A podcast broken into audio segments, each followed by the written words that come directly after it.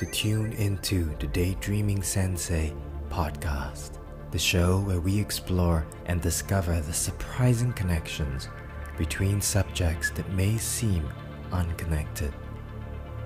As Da Vinci put it, study the science of art, study the art of science, learn how to see and realize that everything connects to everything else.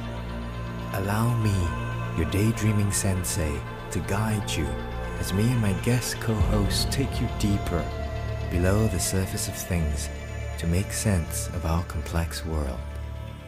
Welcome. Episode one. Netflix's French hit show Call My Agent Marx's idea of alienation, or entfremdung, and flow signs. Today, we're joined by my dear friend and wellness coach, Dewey Light. Good morning. You said you got nervous. Yes, I mean, and I don't know for what, because it's just you and me talking. It's no, and it's not like I'm in a studio or anything. I'm just in a room with pillows around me on the wall to cushion the echo effect. Thank you so much for doing this. I'm a huge fan of uh, Call My Agent, and I, I want to share with you, Dewey, why this show is uh, so dear to me.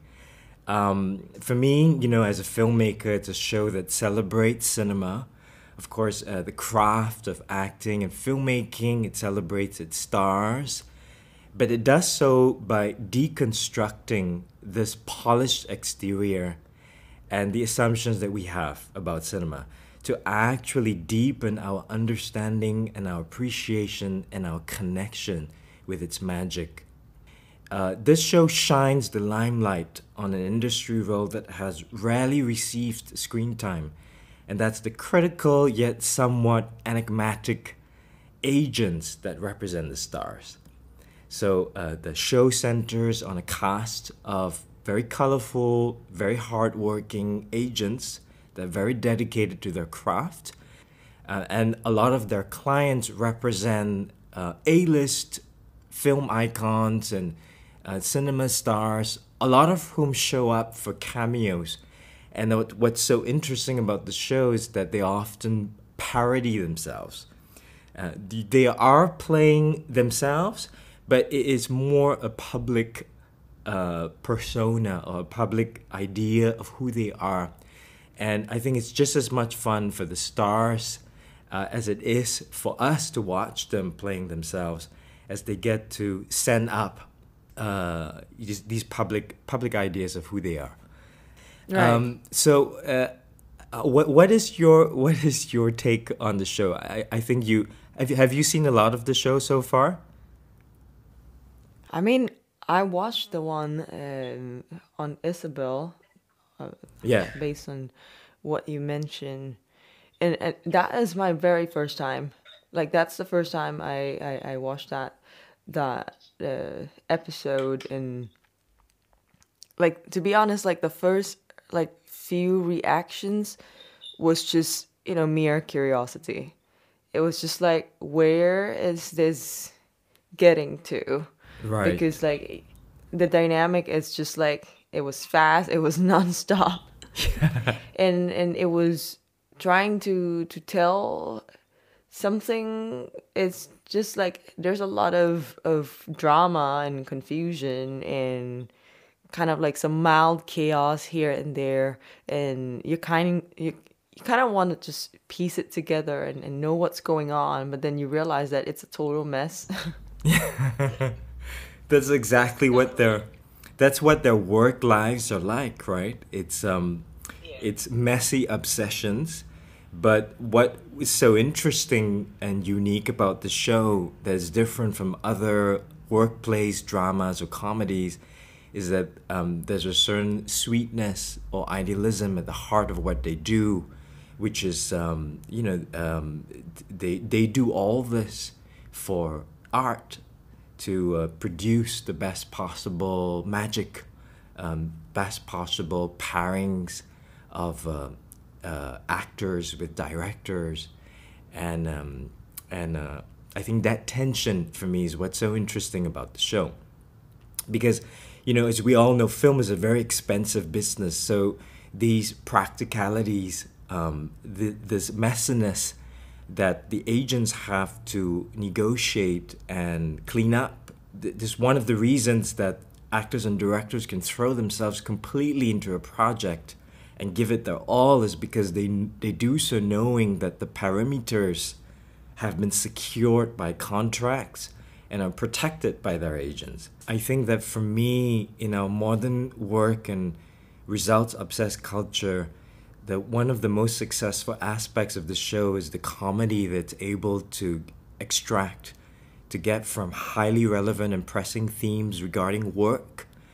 And, and that is uh, the theme of workaholism, uh, that which we which we see come out really in that uh, episode with Isabelle Huppert, uh, who, you know, she is parodying her public persona as a workaholic, and I, I I found that that was so memorable for me, that episode. The crux of this episode and storyline is that Isabelle has Uh, Uh, um, a challenge. She's double booked. Um, she, even though she signed an exclusive contract to one of the projects, she is actually going behind their back and shooting another project at the same time. So she's shooting on one set in the daytime and on another set in the evening. And of course, this is going to lead to drama.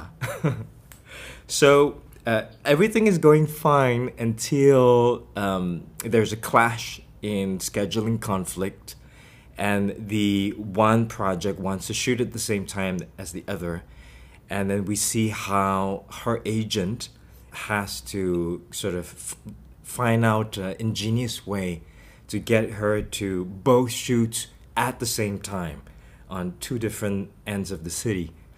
And uh, yeah, I love I love Isabelle, and I've um, kind of really adored her work for a very long time. She is known to be a very prolific uh, actress. At one year, she had four films nominated at Cannes, so you know, which is uh, extraordinary. She she's uh, always working. Um, but for me, what's so fascinating about Uh, her character, the way she plays herself in this episode, is that she never seems to feel any fatigue from the work that she's doing. And in fact, you know, it gets even more complicated than that. There's even more gigs and more jobs that she stacks on top of that pie. But she never loses it for a second. She's just always kind of in the zone and always in the flow. And I think that that's what's so fascinating, wasn't it for you? I think she was saying that exact thing in the movie, right? Where like, oh, yes. I'm like, I'm yes. feeling in, I'm, I'm, I'm in a trance mode, or so, if I'm not wrong, yeah? They, she used the word like in yes. trance. Yeah, that when she was in her dressing room, right? And then her agent comes to um, see her, and he thinks that she's on drugs because she's actually taking a cortisone shot for her vocals. And she's like, no, my only, who do you think I am? My only drug is dried fruit. Um, you know, she, and she says, you know, there is a point where, of course, my body is tired, but it, when you get to a point where you're beyond tired and you're on this sort of high. And I think what she is really getting at here, which is something that it's interesting for us to deconstruct, is this idea of getting into the zone of what being in the flow is all about. Yeah. Um, I, I like to talk a little bit about um, this uh, this hustle culture. I think for me, this this episode uh, of uh, with Isabelle Huppert is a is an interesting way to dissect Uh, this phenomena that is very common in our lives today, which is this hustle culture. And, you know, we frequently see um, on Instagram and on social media uh, very dominant ideas about work uh, that sometimes makes us feel as though it is the work ethic or it is the way to be. You know, we see quotes like, the grind never stops, right? Outwork everyone else. You know, hustle until you no longer need to introduce yourself. Wake up, kick ass, repeat. Go hard or go home. Uh, you know, we have Elon Musk who admits that, you know, you're, you're going to go a little bonkers if you work one hundred twenty hours a week. And for whom, you know, eighty to ninety hours of work per week is, is quote unquote manageable and sustainable. I think I think here that there's a misplaced idealism and a reductive naivety about work, which is that it can meet all your needs and answer all your problems in life if you only work hard enough. And you know, it assumes that everyone, uh, anyone who is not where they want to be, merely has to put in the hours of toil to arrive. And so if you're not there, then somehow you're being lazy or you're slacking off, or you need to work on your work ethic, right? Yeah, I mean, you know, immediately, like, when you talk about, like, just the word hustle. Yeah. And and when I look into my immediate surrounding, I could not, you know, I would say, like, ninety-eight percent of people around me are just constantly going at it. And when you look at it, of course, you feel as if it's normal, right? But then mm. if I were to just really reflect on what have happened, you know, to my life, or again, take note on little things that's happening around me with people who, who really push that hard, then I will spot that in, in, in between those hustles, they have the same pattern where someone's going to come at one, some point and say, like, I'm breaking down. And yes. and and that word, it keeps on popping up on like on a random basis. But then when you put it all together, it's a serious trouble. Yes, it's not just like a mild trouble. It's serious, serious to the point where how could this have gone so far? Yeah. As a society. Like how how did we arrive at this kind of a work ethic, or rather, you know, how did this become all of our work ethics, right? Yeah, exactly. I think this is a, a, a interesting segue for us to really kind of uh, put the magnifying glass exactly on what is a work ethic, and maybe deconstruct a little bit our assumptions about what this means, just to kind of get a little bit below the surface, yeah? Yeah. I feel like today we almost universally use the term work ethic to be synonymous with hardworking. W- would you agree, Dewey? Exactly. But this is really because of uh, American influence, right? Globally on our attitudes towards work. And um, you know, as as we've discussed, the vast majority of hustle culture is derived from American mainstream and social media content. But I feel like it's important to make this distinction because, I mean, you couldn't say that the Danish and Swedes have a worse work ethic because they take more breaks to improve productivity, right? Yeah. I mean, when we think of Scandinavian design or products, we think of the way they make, the, uh, the things that they make or the services that their economy provides as being high quality and thoughtfully put together. But th- this is entirely in direct relation to their work ethic, which includes, which happens to include a lot of breaks for coffee and cakes. I mean, the Swedes call this fika, right? The, it, it, fika can be a verb. The Swedes will say to each other, "Oh, let's go and fika," or "You and I fika so well together." Like, I could see, you know, when you mention, like, Scandinavians, um, you know, their system, their their work, you know, ethic. And and you mention, you know, us being influenced mostly by Americans. Like, if we, we were to really just dig a little bit, like, how, how, how it got so, you know, contrast. It's such a big contrast and separated.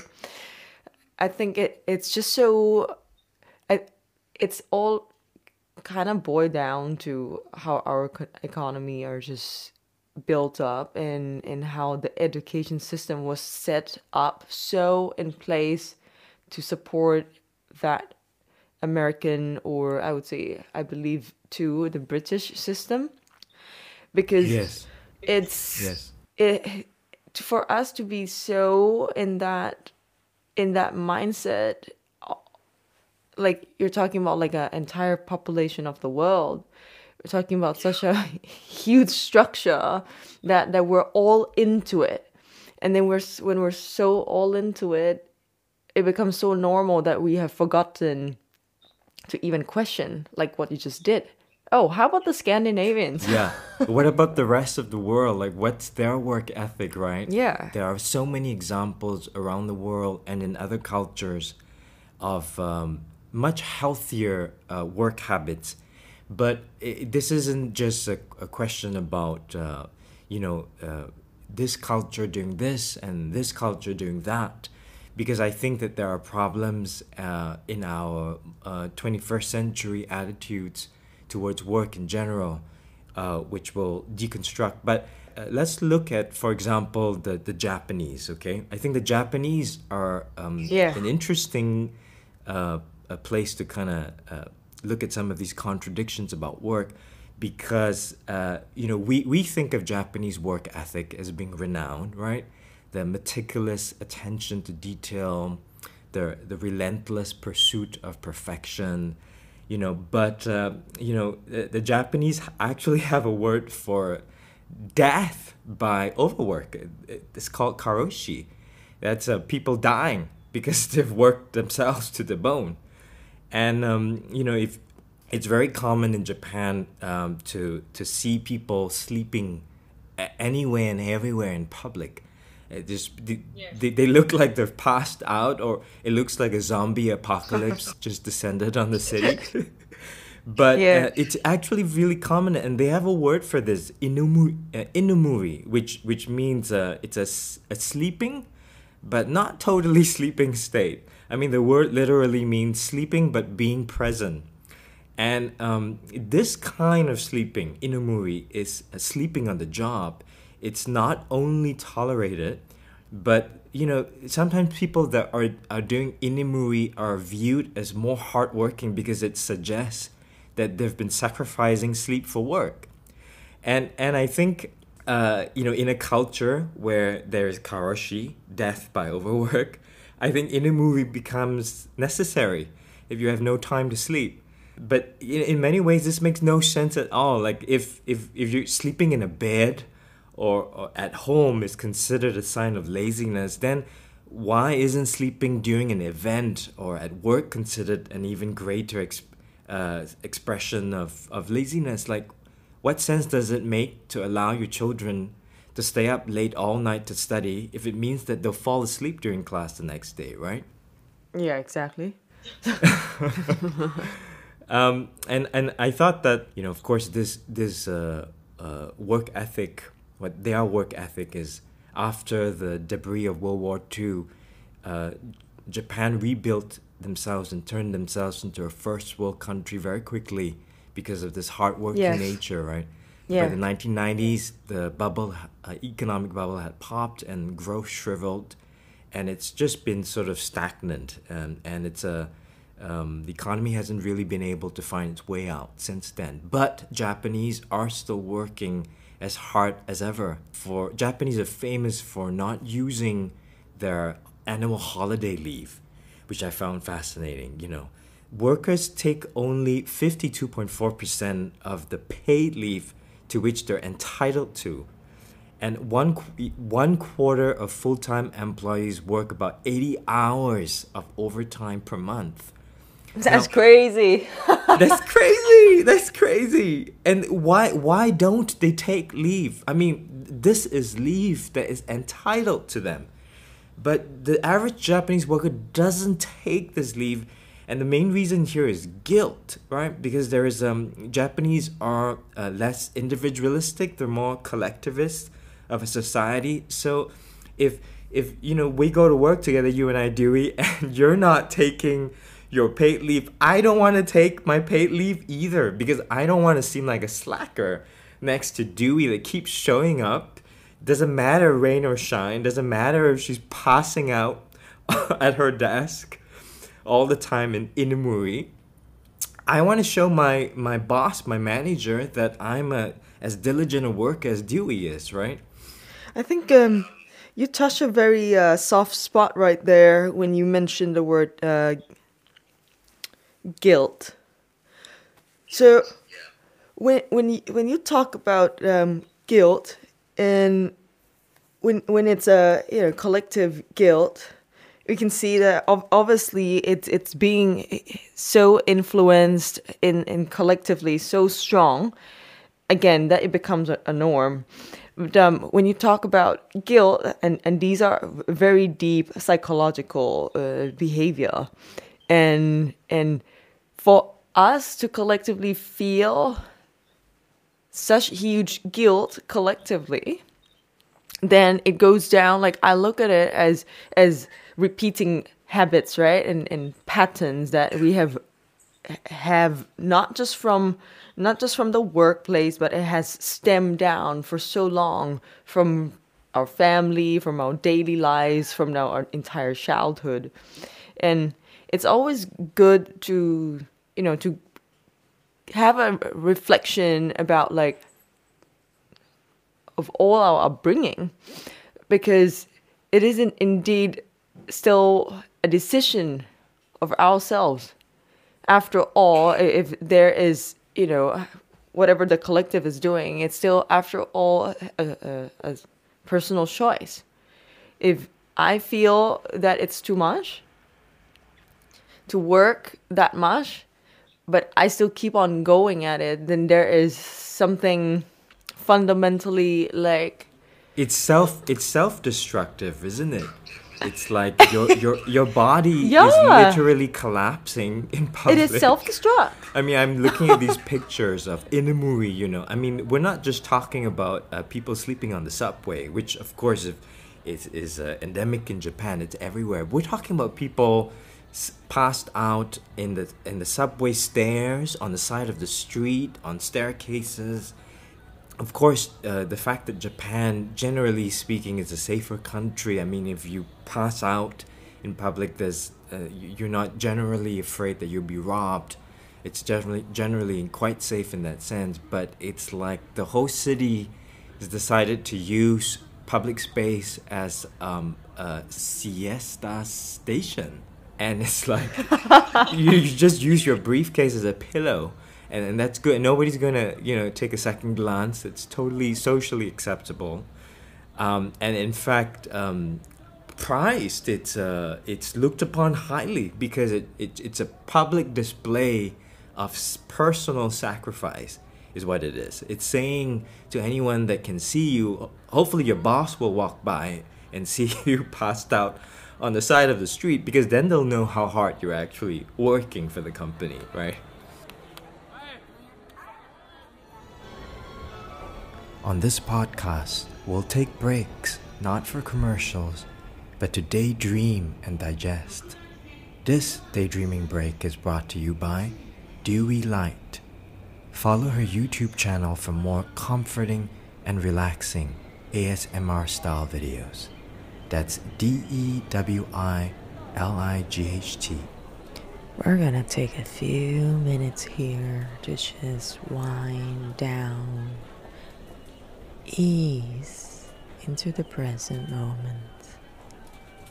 Release that cluster of thoughts one by one. It comes and it goes. Making space for yourself. Making space in our mind, in our body. Relax into the state of presence. Be right here in this space. It'll bring you more clarity. It'll bring you lightness in your mind, in your heart, in your body. Allow the flow. timeless flow to take over you. Breathe in and breathe out. All is good.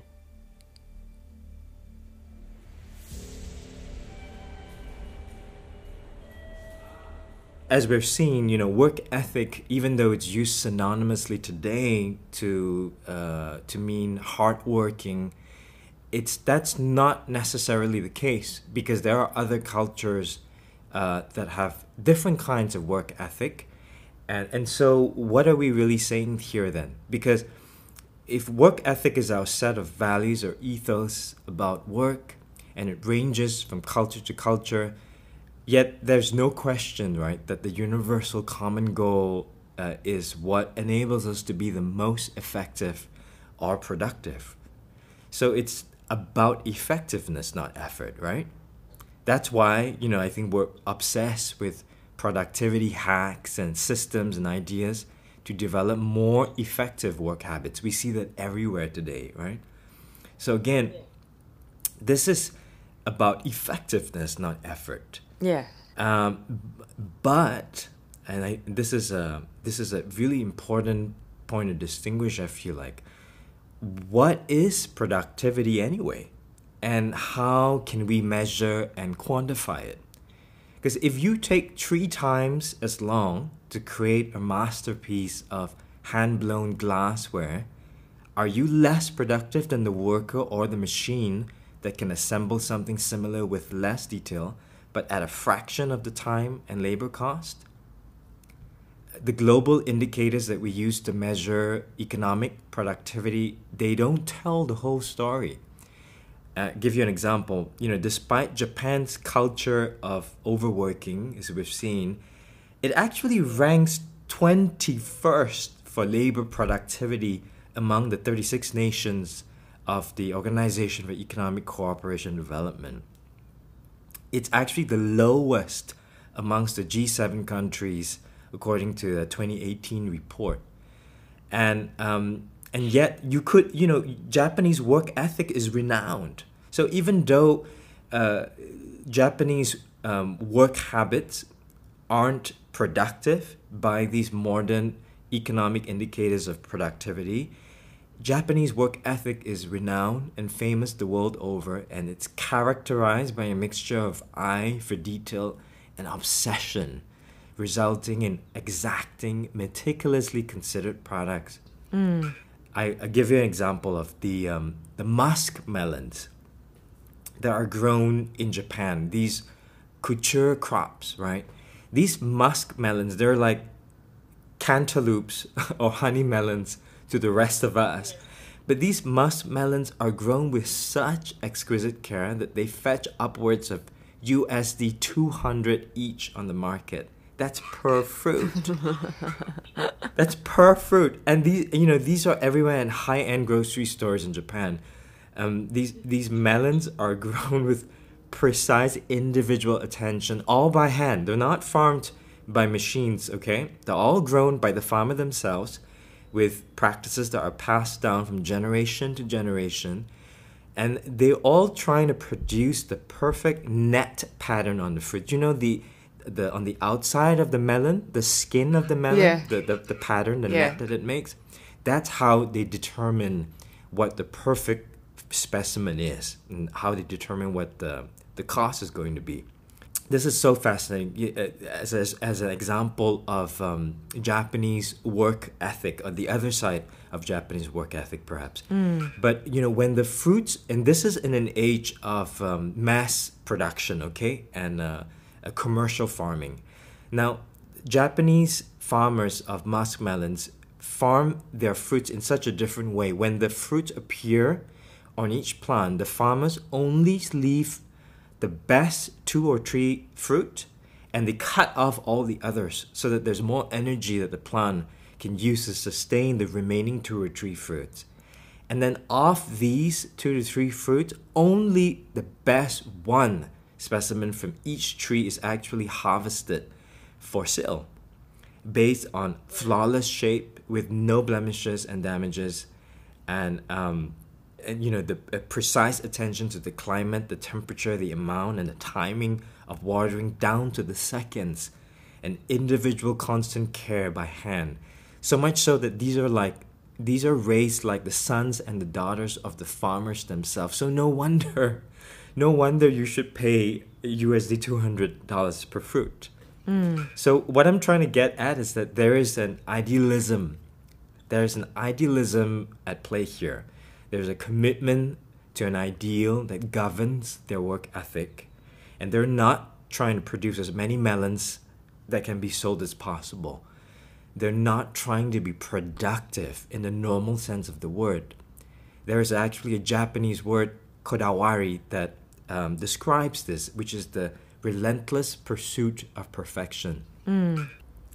I think that work, for work to be, um, to feel good, and for work to be meaningful, just like the Japanese muskmelon farmers, there needs to be a certain practice of idealism at play. There needs to be a certain um, pursuit of excellence.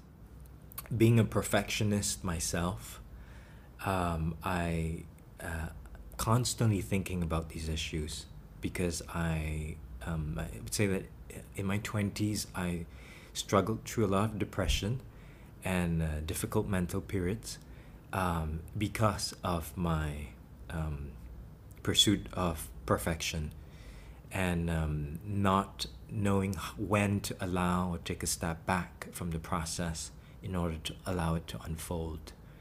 Um, and um, I know, Dewey, that you've also, I mean, w- one of the things that we've talked about quite frequently, in fact, when, when we first met, um, really we bonded on, was this um, these cycles, right, of uh, mental health and um, trying to pursue Uh, something that is uh, idealistic, um, that is uh, that requires a certain amount of um, conviction or commitment, but then also still wanting to be healthy and happy well, in the process. To to to just reflect on that about I- idealism, it really come it, it really comes down to um, knowing that you have room for growth.